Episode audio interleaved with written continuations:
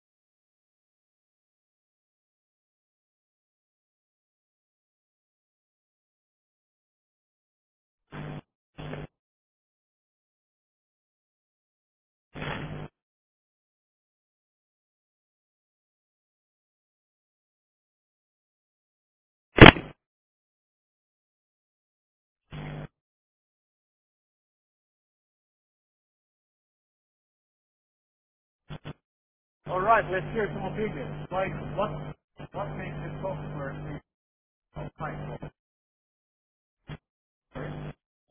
reliability doesn't crash. Reliable. Okay. High quality. Right.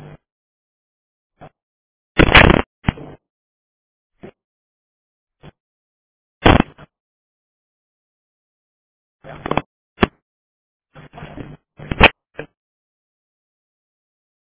Looks good.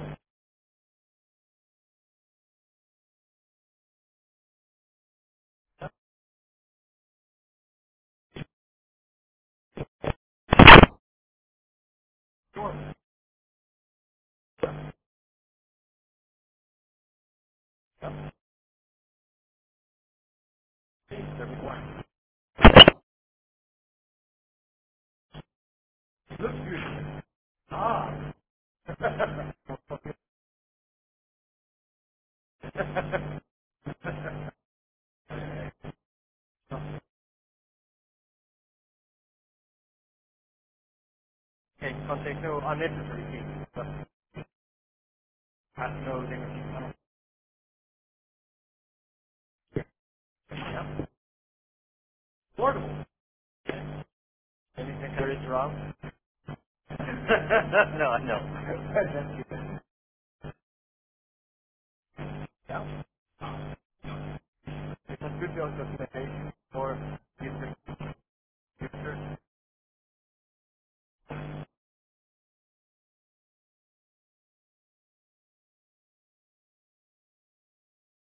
Minimum resource usage. Yes. It makes the customer happy.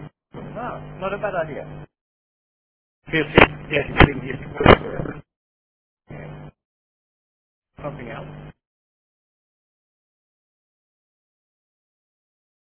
Do you think these all of these standards requirements are equally important?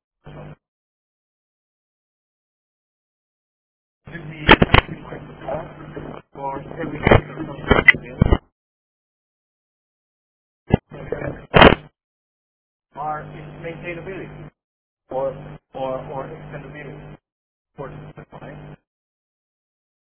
It will be making care. You get uh, but important.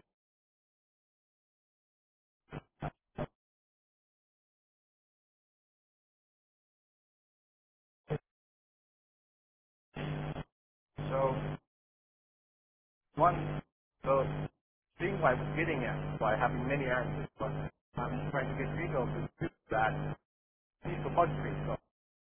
So high quality. That is what you offer here.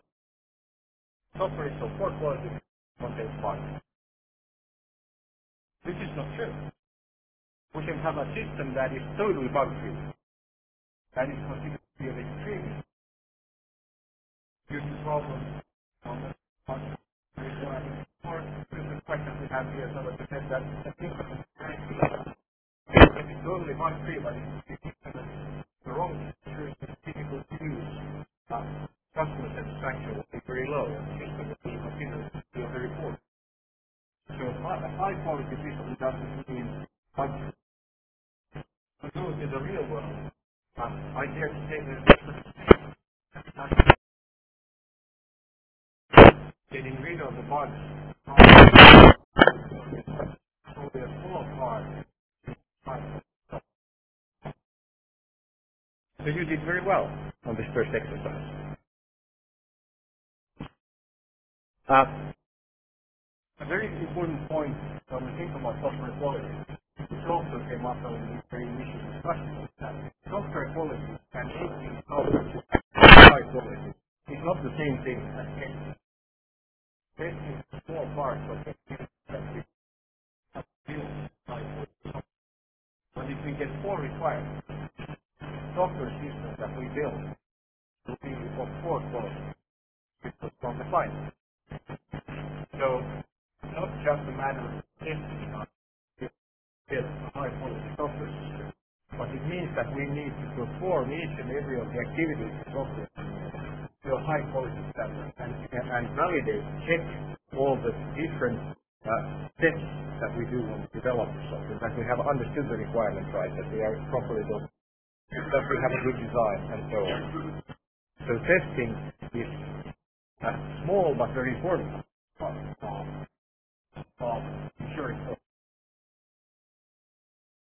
Here is a formal definition from our uh, standard glossary of software engineering. States that we can understand software quality as two different things. First of all, it's both for explanation in our discussion, did very well. Uh, first, we see the degree to which a system, component, or process meets specified requirements. That is uh, the thing we have built or are building. It meets the requirements, we want it to require. That's one part of quality and also one part of quality assurance uh, called verification. That is at the execution layer, running the code environment that we have defined. That is verification. However, that is important. Second point, agree to the system component or process needs the that the user needs. Uh, is able to realize that the needs of different stakeholders. See before and some people when they define quality they like to say that it's increasingly what like uh, So we need to think of quality in a broad sense, uh, uh, quality from uh, software development point of. Many of you actually mentioned very many of the typical sub uh, parts of quality that we end up discussing in software. Uh, there is no standard on ISO 9126 that defines software quality attributes. Very simple here quality characteristics, they have then been fur- further refined into uh, more detailed parts. But uh, taxonomy and classification are used. So we think about in your context, what are the things from uh, software quality that are important to us? Because what you will find is that for each and every project, customer or market, uh, and product, the degree to which these different characteristics of quality are important to vary. If you develop a one-off system for a customer that you'll never see again, will never buy from you again, uh, why care about it? And so on. So you, you have to trade. You will have to do these trade-offs because aiming at maximum all these characteristics will make your project so expensive that it's impossible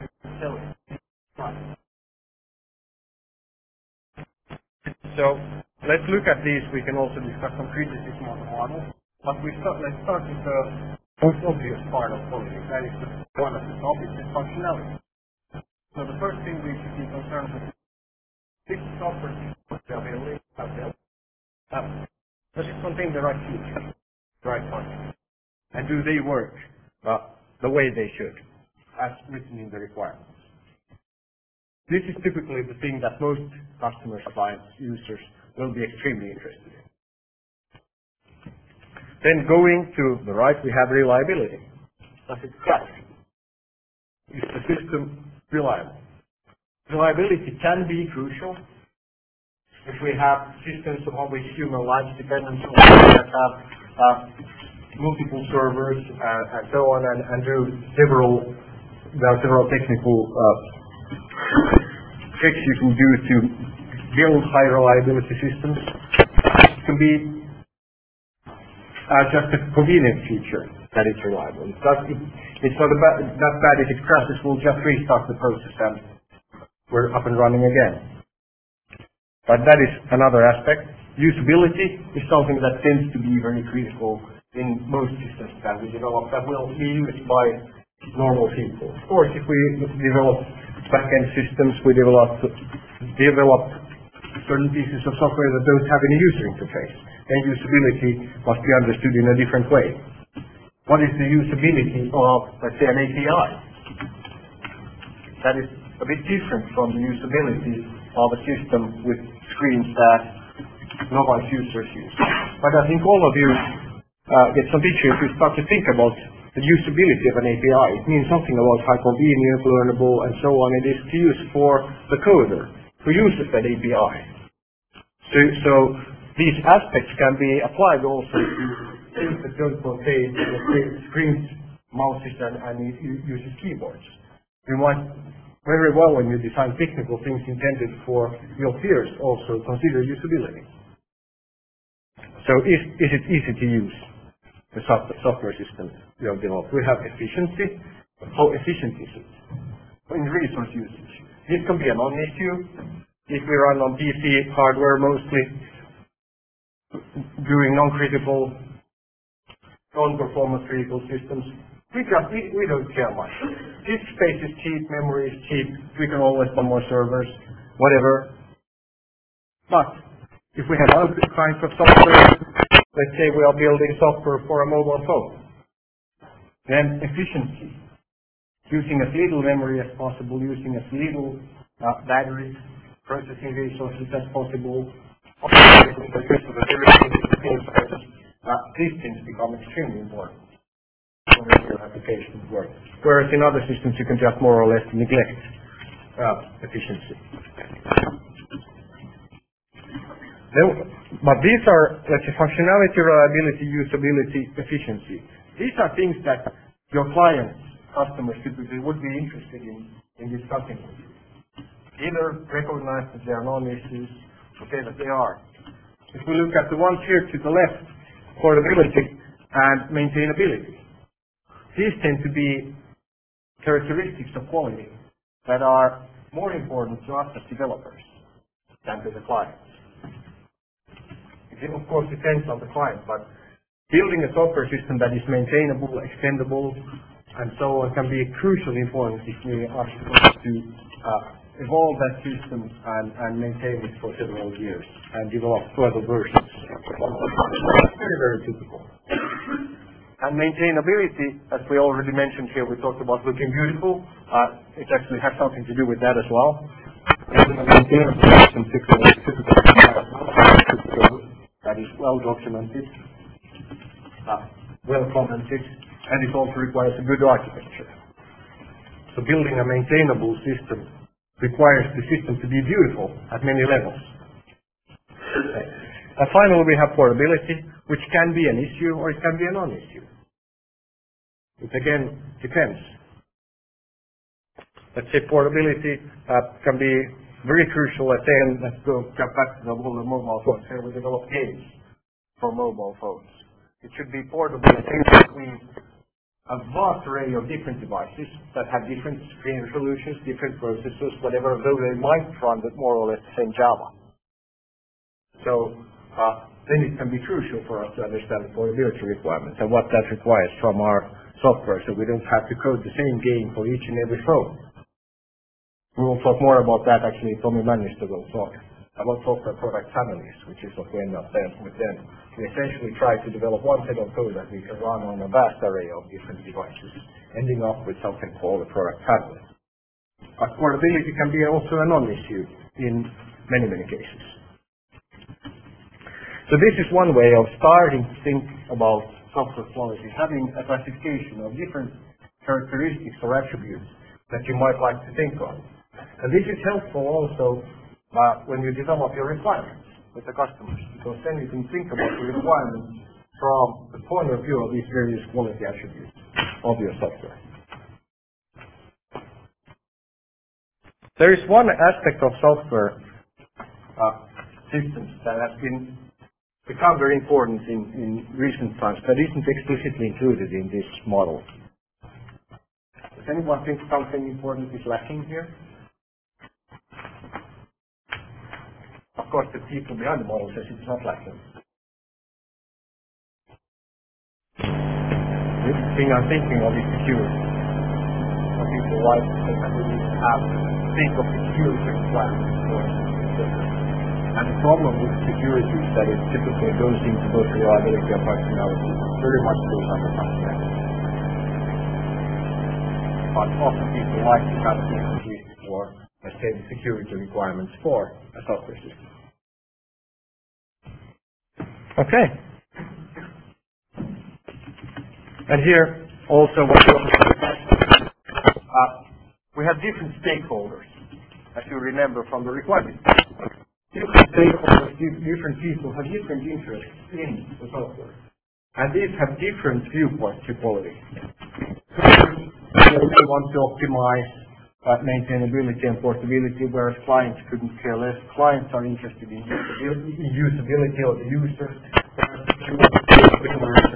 in getting a, as low a bill as possible for their system. And testers want to have software systems that are easy to test so they are testable. So even a bug-free product that meets uh, the requirements, if the requirements are only certainly unacceptable. So the important point again is there are many viewpoints to quality, there are many attributes for you to think about when you think about software quality. And just thinking of software quality equals having no bugs.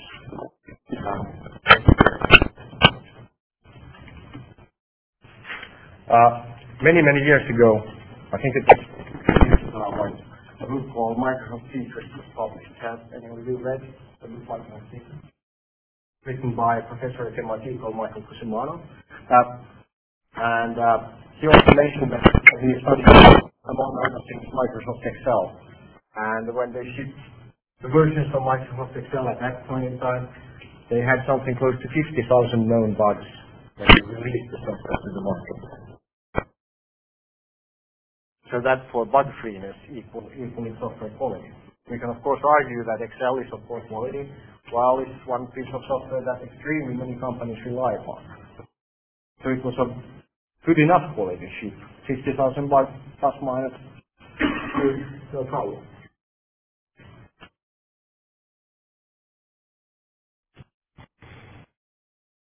Okay.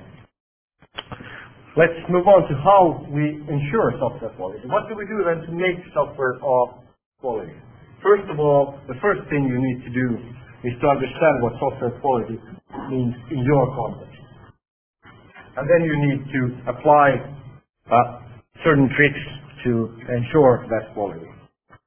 And there are essentially two quality assurance measures that we use in software engineering. We use reviews and we use execution-based testing. Some people nowadays confuse things by calling everything testing and then talking about execution-based testing and non-execution-based testing. Now, execution-based testing doesn't mean that we execute the coders who made the mistakes. It means that we run the software test for bugs. And non-execution-based testing is same thing to do as reviews. It means we read the documents, we reason about them.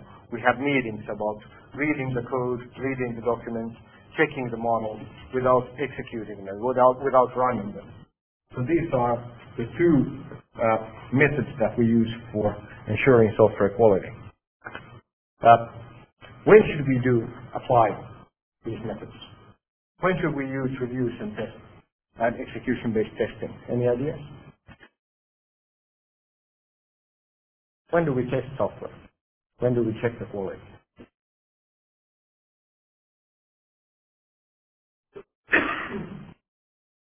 right, the answer is not never ever.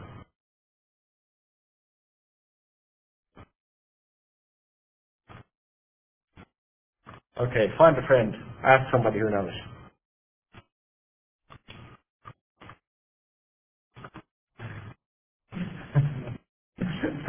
when do we test software?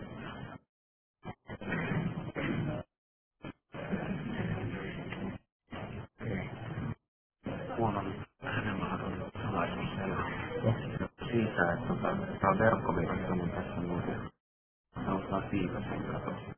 He gjorde det jag inte på samma vaiheessa. Var själv på samma Täällä ei ole kyllä samassa vaiheessa oleva se on ihan ongelma. No siellä joskus oli sama ongelma. Ja, mutta Microsoftin se on erotettu vähän niin tuota posti siinä. Sen takia sen kanssa ei ole sitä ongelmaa ollut täällä. Joo.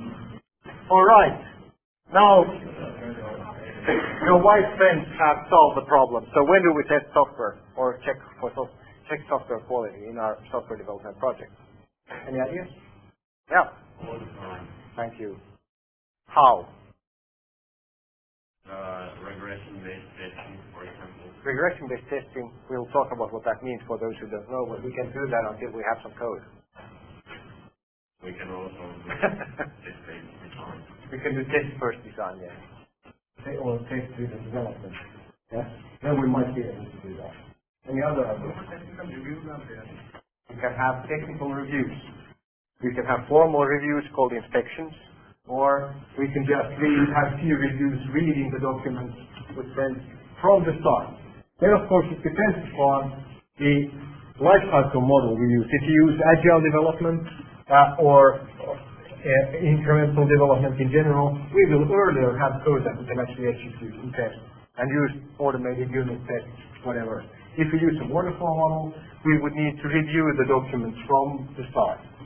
And we are, we typically in good uh, software uh, engineering, we combine, we use both reviews, even inspections, and uh, testing, execution-based testing uh, as methods in uh, our software development project. But the important thing is that software quality assurance isn't the same thing as testing the software just before we ship it. It is something we do throughout the project using various means. And here is one of you to that. Well, let's see if we can get this thing to work. No, we can't. Okay, this is a very fun video that you can't hear. Uh, let's see if I can. I, just had it working. Now let's see. If, because I checked it here during the break. Okay, now we should be able to hear something. Let's see.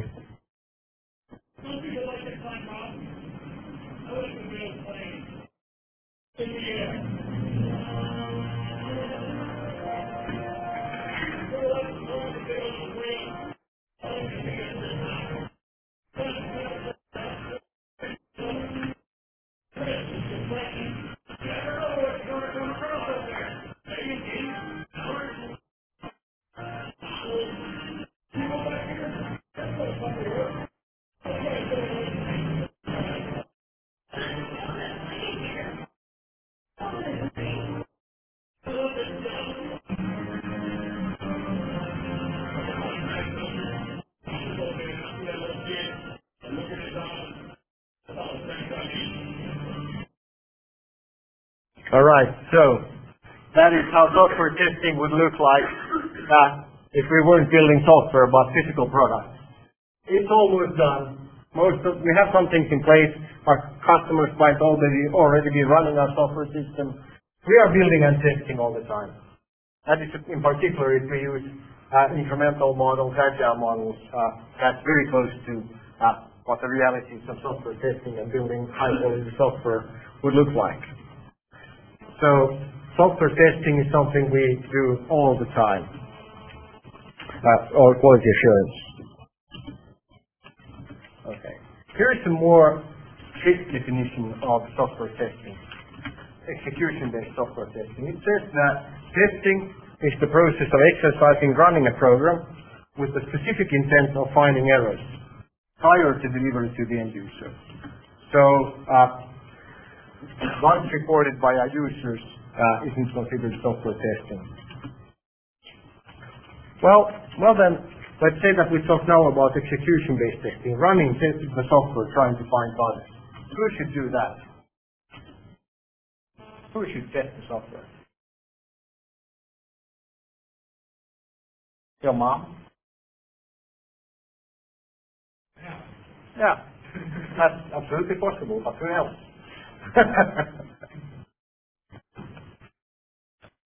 who test the software? Yeah. The user. Yeah, that's a, that's a very common way. We, we have made the user pay to test the software. Uh, or did you mean something else?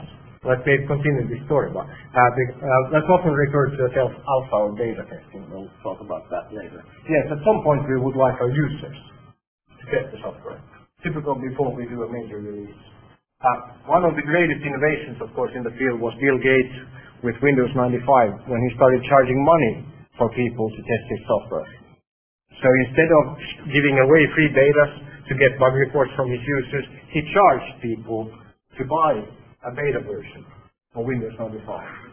And instead, and, and that's a, business-wise uh, a genius.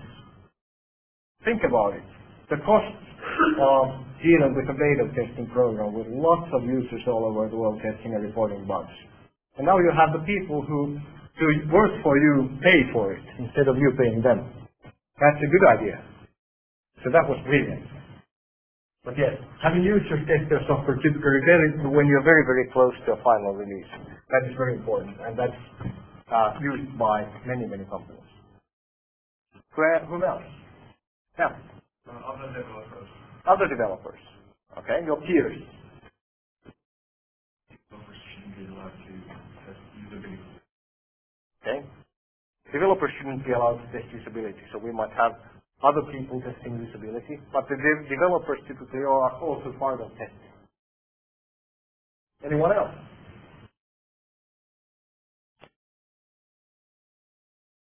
Many organizations actually have separate testing organizations. So you can have you can have a different breed of humans called testers. They are not the same thing as developers. Uh, Microsoft has made a very strong point of recruiting people either as developers and testers, and with virtually no movement between, between these two categories. So you are either a tester, there's no way of becoming a developer by starting as a tester. You are a tester or you are a, are a developer. What do you think is the reasoning behind this? Do you think it's a good or a bad idea, and why might it be a good idea or a bad idea?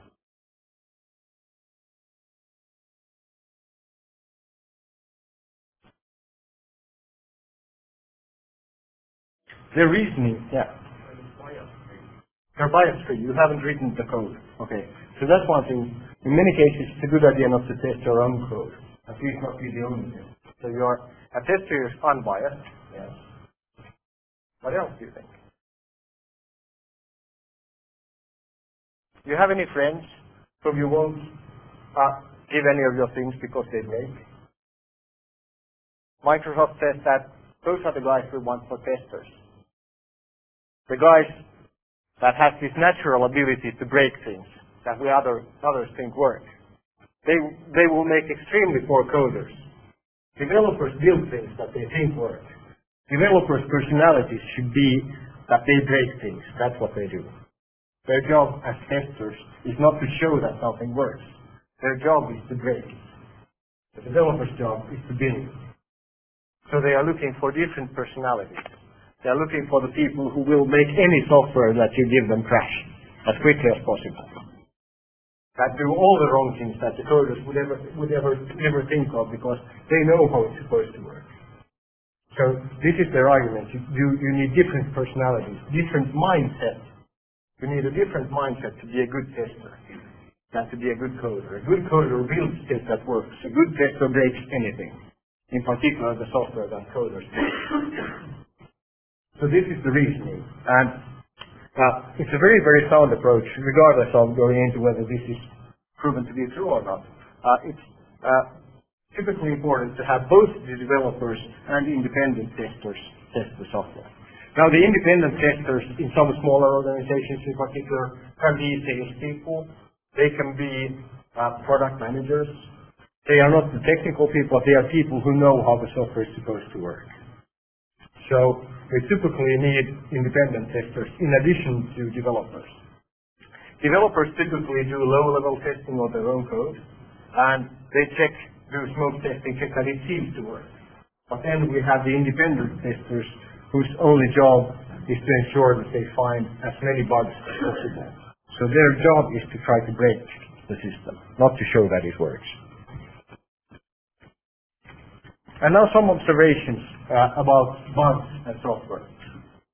This is something that we, we'd like to ignore.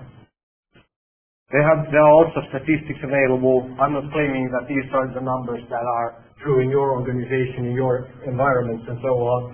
Uh, but according to uh, some statistics made from a lot of data, it says that per thousand lines of code, a typical professional coder makes at least six mistakes, six bugs. If you if you have used the PSP, you all know how many bugs you make per uh, KLOC, per thousand lines of code.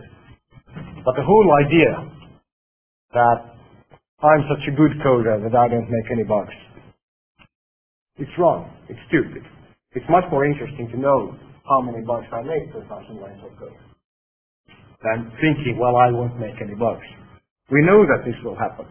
And, and numbers like this means that if we have a big software system, we can measure its size, then we can have, based upon or our historical data or some data uh, in general from these uh, uh, environments that are similar we can have a feeling for how many bugs the system have based upon historical data. We can say, okay, a million lines, we should find a few thousand bugs here. If we don't, something is wrong. Either we have very good coders, unlikely, or we have very, very bad testing, uh, very likely. And then they say that uh, pro uh, programs that have been in use for a long time, typically we debug them to have about one fault, one bug left per thousand lines of code. Again, these numbers, they the point with this slide is not for you to remember the numbers, but to remember the idea that it's possible to make statistics of how many bugs we create in new software. And we can use that information as an input to check our testing quality.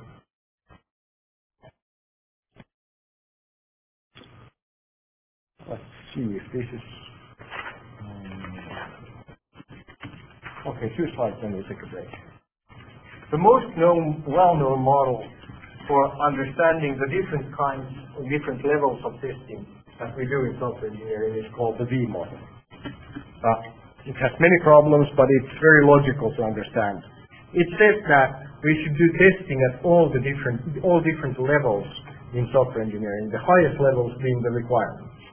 So we can see the typical uh, documents, if you wish, that we need to develop to the left. When we build software, we develop the requirements.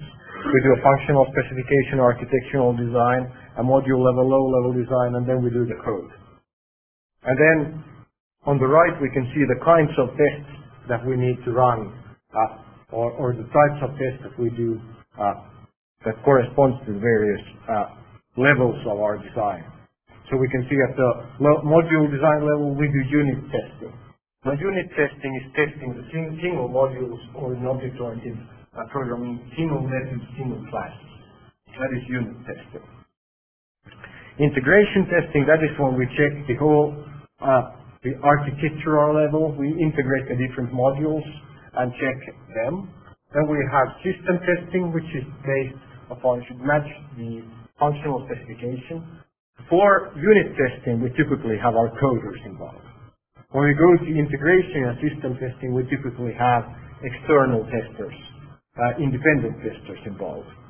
And then when we check against the requirements, we have acceptance testing, part of acceptance testing, or sometimes the whole, the whole acceptance testing is done by the client or at least the clients uh, are present when we do uh, acceptance testing. And then we essentially say, does, does it meet the requirements? Now this is, uh, this V model uh, uh, is based to correspond closely to the waterfall model. So what you'll see if you do incremental development, agile development, is that you will need to do all of these uh, kinds of tests many times in your project.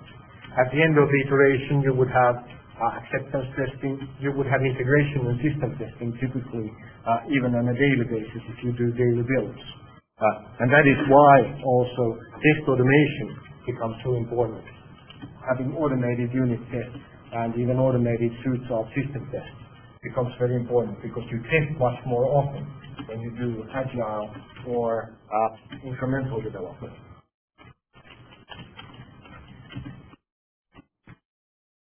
But the idea, whole idea in testing typically is that we start in small by checking the modules, the methods, uh, the procedures if you do use procedural programming, and then we move up to testing the whole system.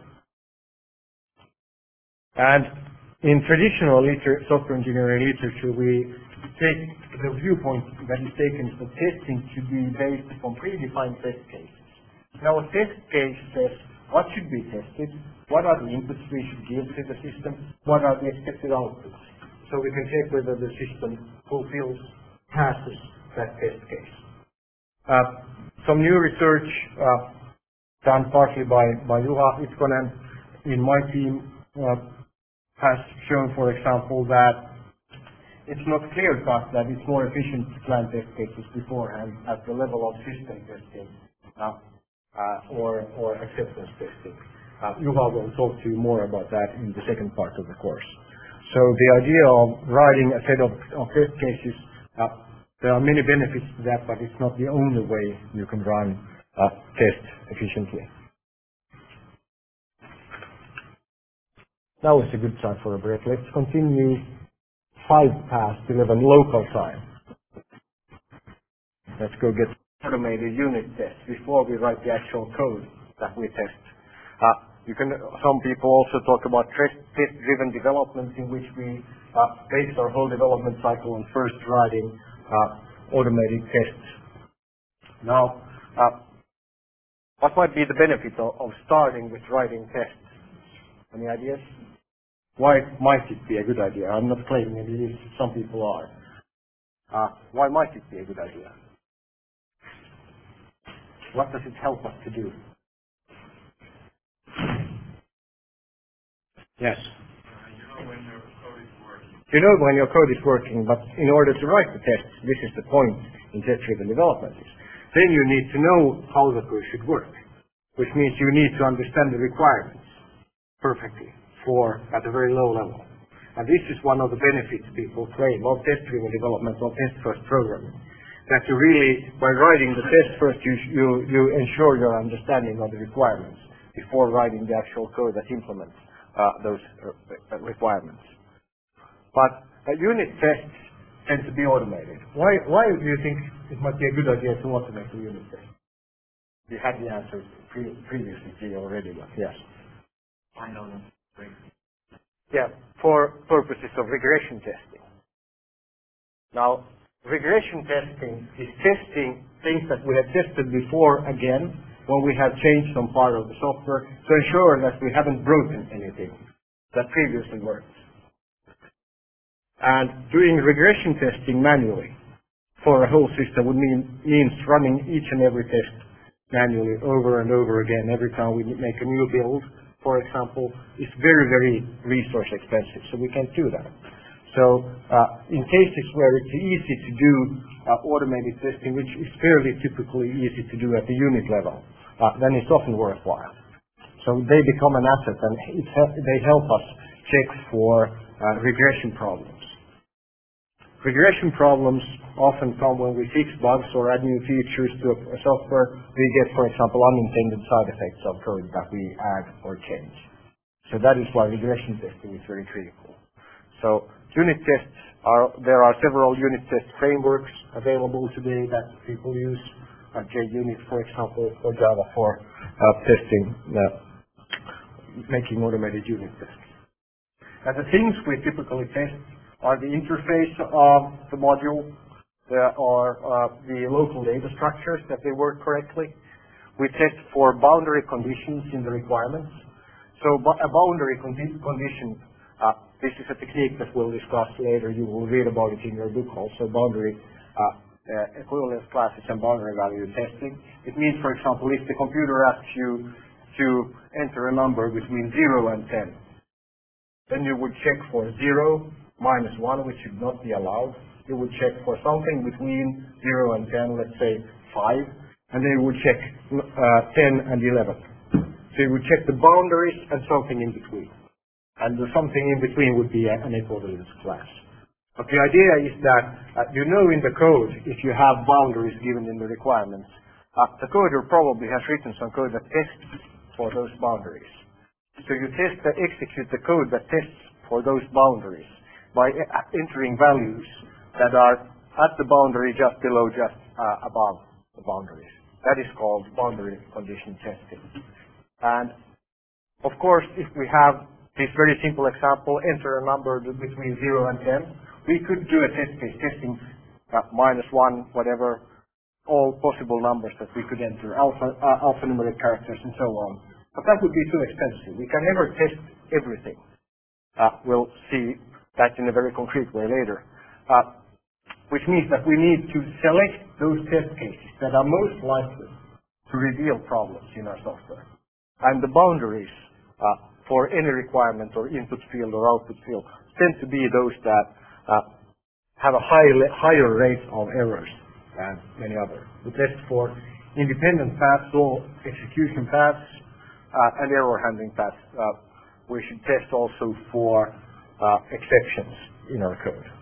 So these are the things that we look for when we develop unit tests. Test the interface, test the local data structures, overflow, underflow conditions, normal conditions, boundary conditions, independent paths, and error handling paths, or exceptions.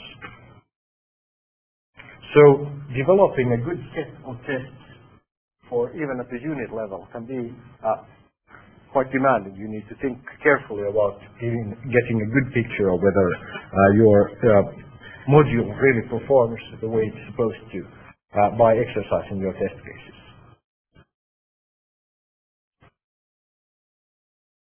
Okay, let's keep. Okay, we have two concepts here that uh, can be important. We have the concepts of driver and the concepts of stub. Now, a driver would be a main routine that calls uh, your module. So it can be more or less empty, but it calls your module so you can test it. It's one way of coding. And then below the module is the module if you have a hierarchical architecture. You might have things that you haven't implemented yet, but that need to be there for the module to be able to run. Uh, and then you would implement stubs, with our, which is dummy code that you can call, but it doesn't do perform the correct features that performs the correct functions, yet it just gives you a, a decent, reasonable return value that you can use uh, in your module.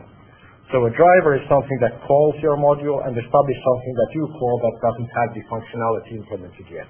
I guess most of you should be familiar with these terms, so let's not spend uh, more time on that.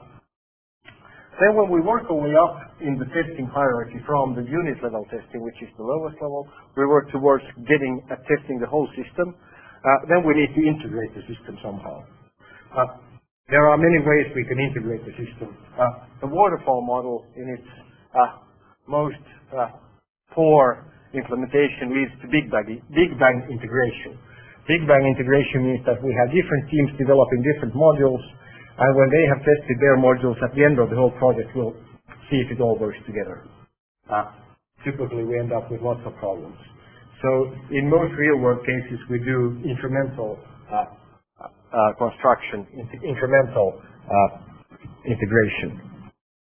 And then we can use sandwich integration, top-down integration, and bottom-up integration. And these are very simple to understand, so we are not going to spend uh, a lot of time with them. But here in top-down integration, we first start with the top module, we test up with stubs, and then we replace the stubs with real code uh, one at a time.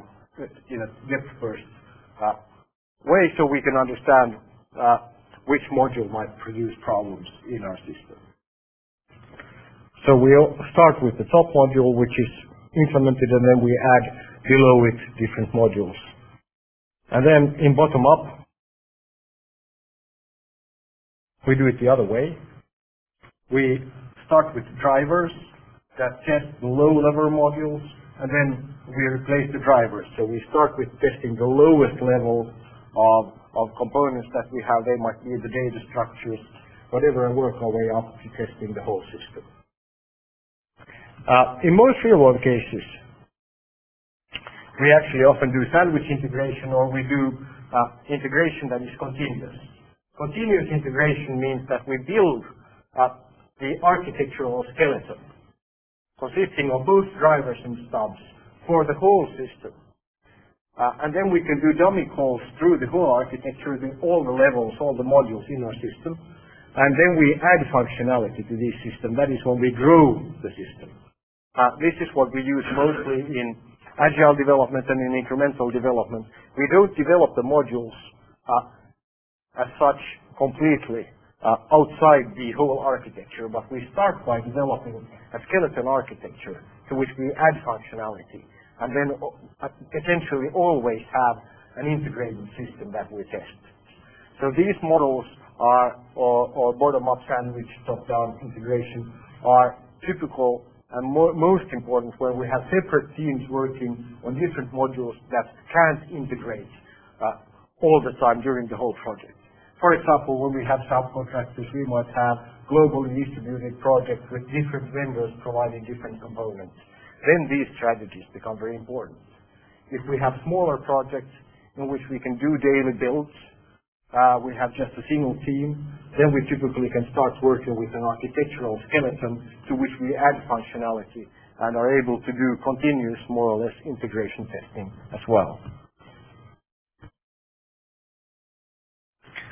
Often the daily integration testing, if you wish, that we use in, in many program, many many uh, incremental models is called referred to as smoke testing. Uh, it doesn't mean that we go out, out smoking uh, some uh, drug.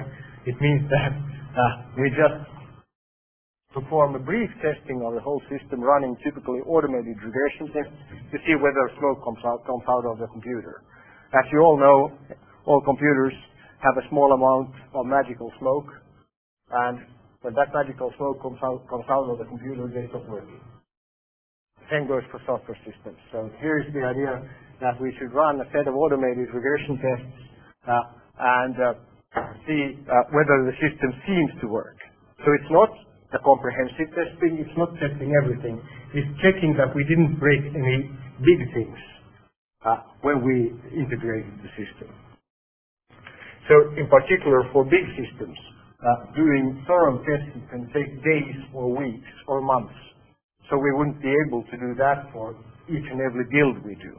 However, smoke testing typically should be, we should be able to do that uh, at the most during, say, a night if we use a daily build. So we integrate our newly developed components or typically new versions if we work with an architectural skeleton into the build. And then we run automatically a series of, of uh, tests that are designed to find obvious or big errors that are showstoppers. Showstopper error is an error that makes the system unusable. And this is, so this is the whole idea of smoke testing.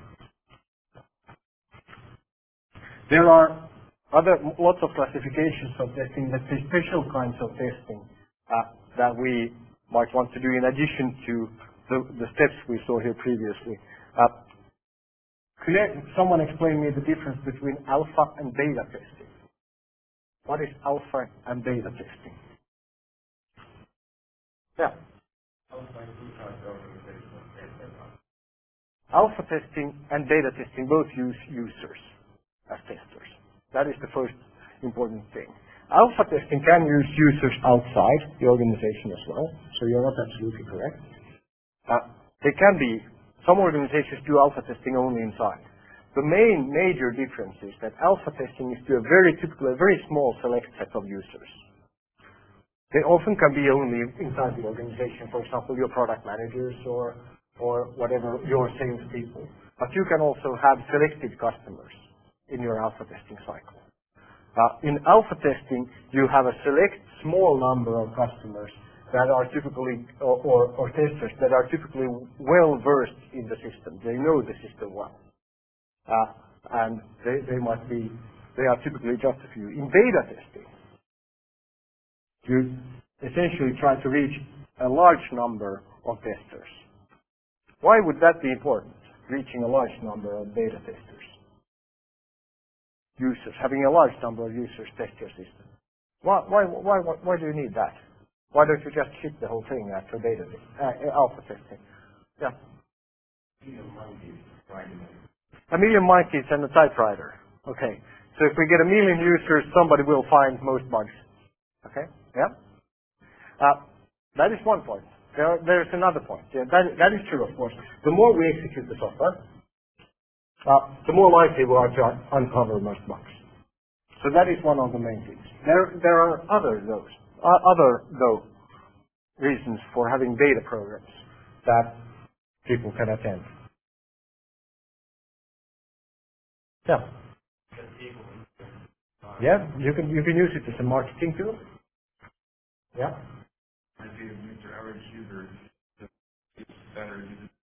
You can get better usability feedback from a lot of people outside the organization than even your select users, because they might not be representative. Very good point. Yes? Yeah, this was the technical thing I was getting at.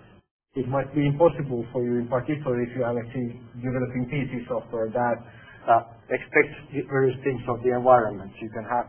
Uh, you cannot possibly have all configurations that you might find in your customer base for different versions or whatever, software drivers, what else, strange things they might have. So it's one way of getting uh, uh, your software tested in a vast amount of different environments.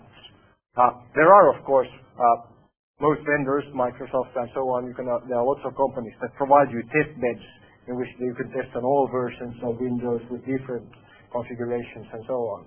But the cheapest way to do this to get your software tested in a, uh, a large uh, amount of different environments is to have a beta program that is free, that you can get people to, to use. It would be extremely uh, expensive for you to do it yourself. So it's a way of getting testing for free also to have a beta program. Instead of doing it yourself inside your organization, which would be extremely expensive to have that much testing going on. You, by having beta programs, you can get things for free that you wouldn't otherwise be able to do. So that's a very important point. And beta testing always, that is when you aim for masses. Okay. Then we can do other kinds of security recovery, stress testing, uh, testing extremely high resource usage, uh, re- reliability testing. I once participated in, in, in stress stress testing, which was done in a system was uh, extremely highly configured, and then, then we simulated when everything was stressed stress to 100%, then we cut the power to the computer, then we saw what was left. So those would be things you can test for. Uh, these are specific, specific test scenarios that you can do that you wouldn't do in your, all your daily builds. Okay. Now let's go to the real world of testing. Uh, you always need to prioritize your tests. Now we are going, let's start with the, uh, the simple diagram here, which is uh, here.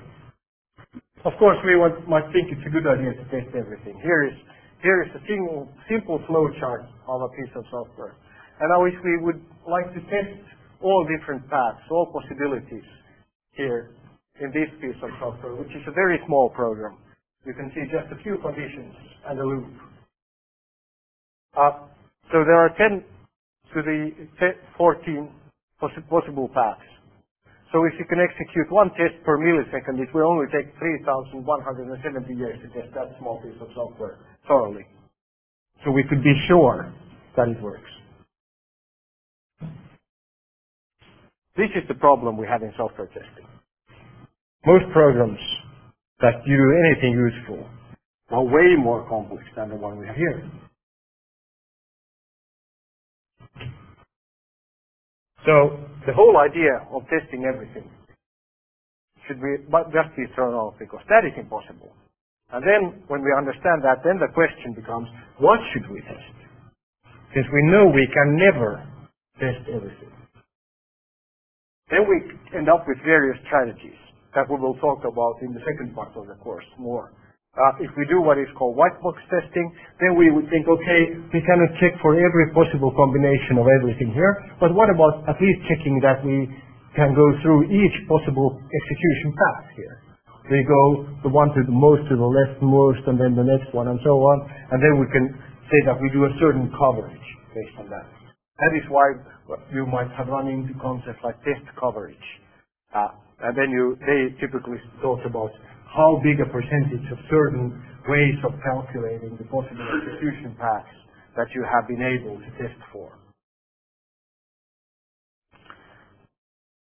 And that, that is also why we end up with uh, looking at things like uh, uh, things like boundary value analysis and other techniques. So the whole field of software testing uh, is mostly about how to define and decide what to test.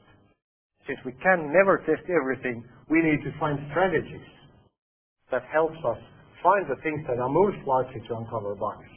But this is also the problem that leads to the fact that there is no way in real life that we can show that a piece of software doesn't have any bugs by testing. Because we can never test everything. So the only thing we can do by running tests is to show that the tests we have do find or or uh, don't find any bugs. That is what we know. So if all our test passes, then we know that test set we have uh, doesn't find the test set we have doesn't find any bugs. Thank you very much. In the particular environment that we have, under the particular circumstances that we happen to have. So if we move it to another computer with other versions, for example, of the operating system, we have no idea. So we get a very, very limited view to software quality by running tests. So that is why we need to define good tests and prioritize tests. So then there are many, many ide ideas in our field. We're going to talk about some now and more later during the course for how do we prioritize and define the tests that are most likely to help us find problems in our program. So here you can see that we need to prioritize tests, and there are lots of possible criteria for thinking. Tests where a failure would be most severe. So we might have certain modules, certain algorithms, certain data structures that are critical. We would focus our testing efforts on them. Because if we had problems there, they might kill a patient. They might generate a disaster. If we have a user interface glitch, uh, that might not be that critical. So we would focus on where the consequences of, of having a bug would be the most severe, or where the failures would be most visible, where failures are most likely. Failures are most likely in long-time software systems in the modules that we end up developing the most, or the modules with the most bugs previously, because fixing a bug typically can add new, more bugs. So the modules that are most changing the most would be the ones where failures typically are most likely. We can ask the customers to prioritize what are the most important things. Then we would test them the most, as we discussed when we talked about prioritizing features for incremental development. We can ask what is critical to the customer's business. For example, say we develop software for a bank. Then one typically fairly critical thing is that we don't lose money in our transactions. So whatever happens, uh, somebody bombs us or, or we have a power failure or whatever, when we remove money from one account, uh, if the system goes down, we shouldn't end up in a situation with money taken away from one account and not being put somewhere else. That would be something we would have to design and check and test for. Whereas whether uh, something happens with the user interface that's not, not as important. So we would find what are the absolutely critical things that cannot ever contain problems. Those are the ones we would check for. What are the areas that are changed most often, as I mentioned?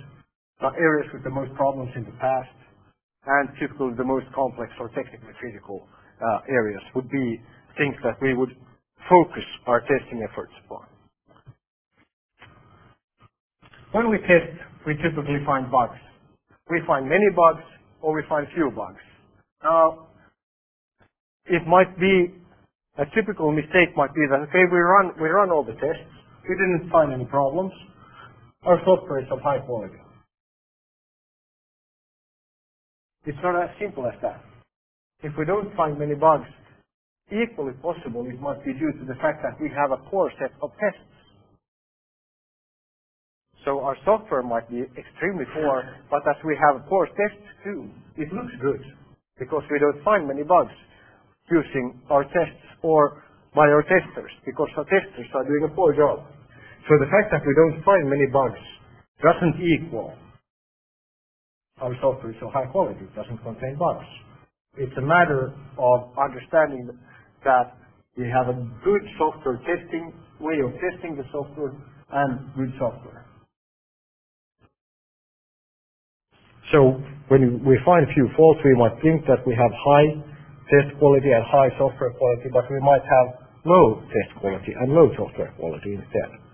That is when we would typically uh, recognize this by the number of calls angry customers make to our help desk.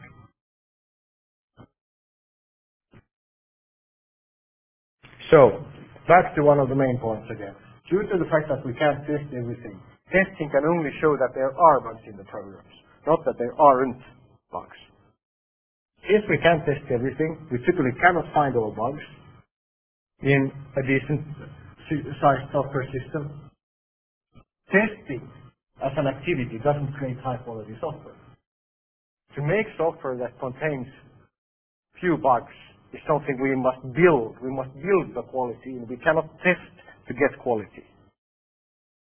We will typically not be able to fix all bugs we find.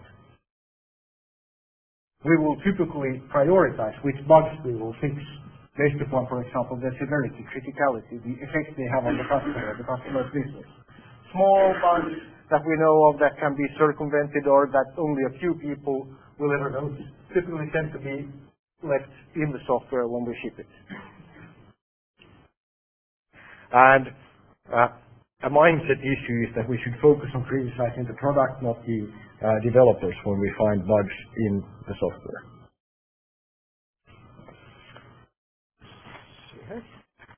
Okay. Now, two important concepts for you to remember and to keep separate is regression testing and retesting. Retesting is what we do when we, first of all, we run a test, it fails, thus we have find a, found a bug. Uh, when we have removed the bug, we have fixed the bug, then we, knew, then we run a new version of the software with the fault fixed, and then we rerun the same test that found the bug previously. And if it, it should pass, then we have fixed the fault. So retesting is running the, a test that has found a bug previously, again when we have fixed the bug, and it shouldn't find the bug anymore. So we have retested the software, and we didn't find that bug. But then we have the question, if we now pass this test, is the software now in better shape or worse shape than before we fixed the bug? The answer is we don't know. What we do know is that many bug fixing activities introduce new bugs into the software. And that is why we need regression testing, which we mentioned previously. That is running all other tests as well to check that the fix, the change we made in the software system hasn't broken anything else. So we should do regression tests uh, after we have changed or fixed bugs and so on.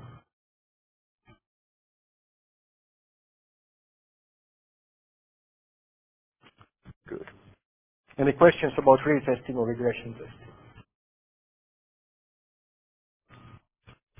Okay.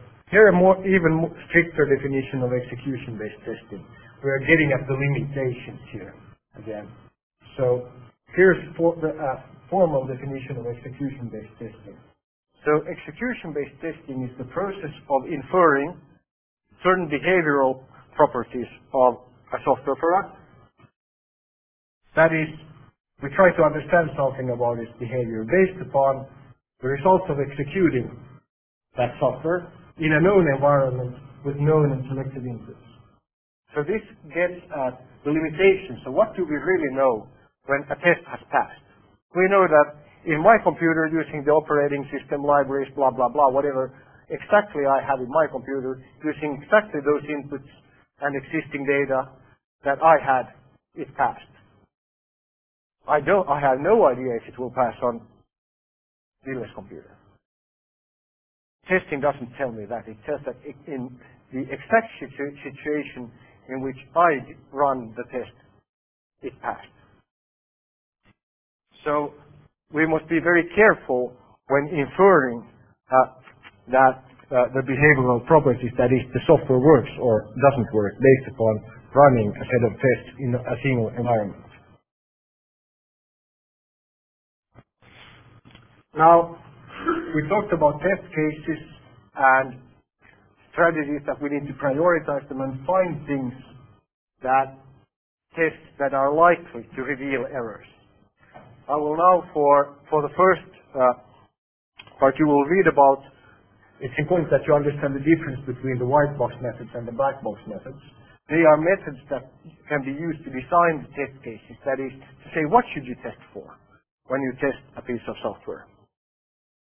And we're going to do that this very briefly now. You can read more in the book and then we'll talk more in the second part of the course.